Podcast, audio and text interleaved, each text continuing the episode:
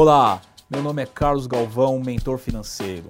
Eu vou te ajudar a se livrar de todas as suas dívidas. Bem-vindo ao meu podcast Dívida Zero.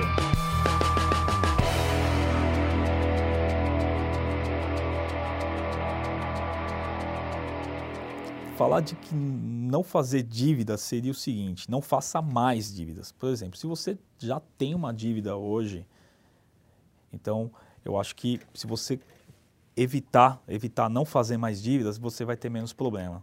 Vai ficar muito mais complexo. O que é fazer mais dívidas? Porque assim, a pessoa, o que, acontece? Ela começa com um pequeno deslize ou uma emergência que ela teve e por ela não ter um fundo de emergência, ela acaba assim eh, escorregando no cartão de crédito. Você passou lá.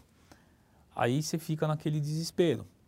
Esse desespero começa a te levar ao quê? Às vezes você vai e você vai lá e vê um, lá no seu aplicativo, lá do banco, lá em vermelhinho, você tem lá 10 mil reais disponíveis. Aperte aqui. Você aperta, o dinheiro cai realmente na sua conta. Só que esse dinheiro é, é o crédito. O crédito não é sua renda.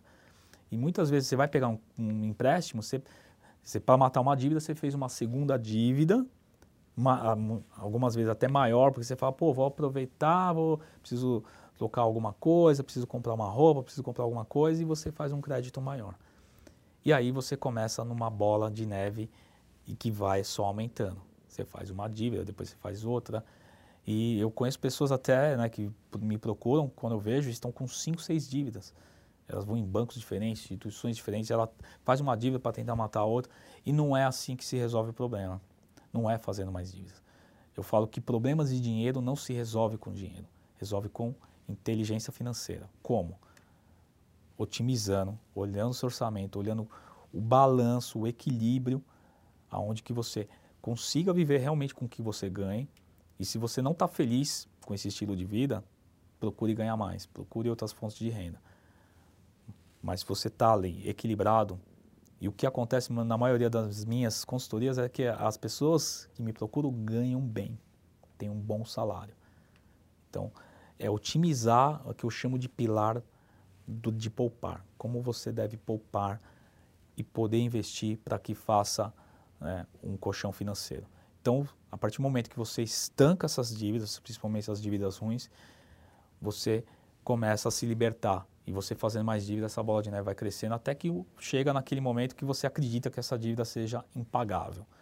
Já caiu valores de 500 mil, já caiu valores de 1 milhão.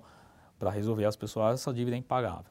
Toda dívida é pagável, é negociável, mas depende muito de, de como ela foi feita, do tempo que ela foi feita e da quantidade. A maior resistência é na hora que ela vai analisar os gastos dela. Tem pessoas que chegam até tremendo né, com a fatura do cartão e, e ali é um choque de realidade. Então, é, é essa resistência.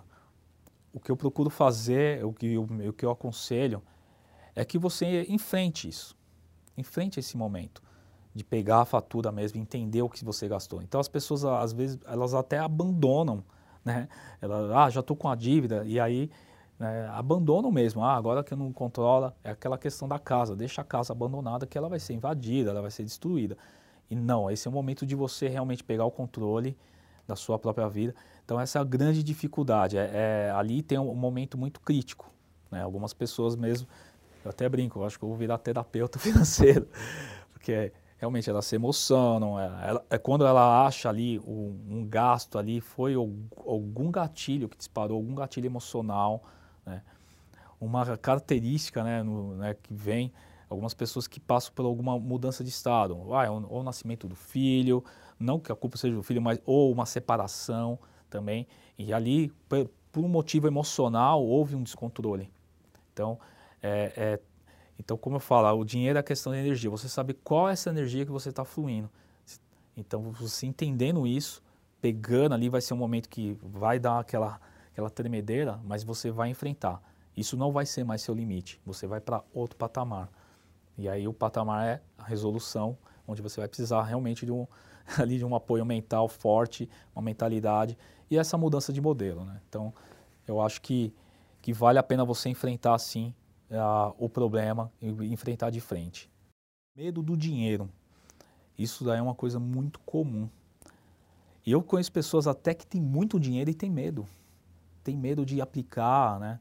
Tem uma, uma cliente que, que recebeu uma herança de mais de um milhão e ela estava com muito medo, ela estava muita desconfiança. Eu fui tranquilizando ela durante as sessões e, e demorou aí pelo menos uns três meses para a gente começar a montar a carteira dela até ela se tranquilizar. Mas isso daí tem um, uma questão até educacional. A gente não tem uma, uma estrutura uh, de educação financeira. E a gente também tem uma questão de comportamento.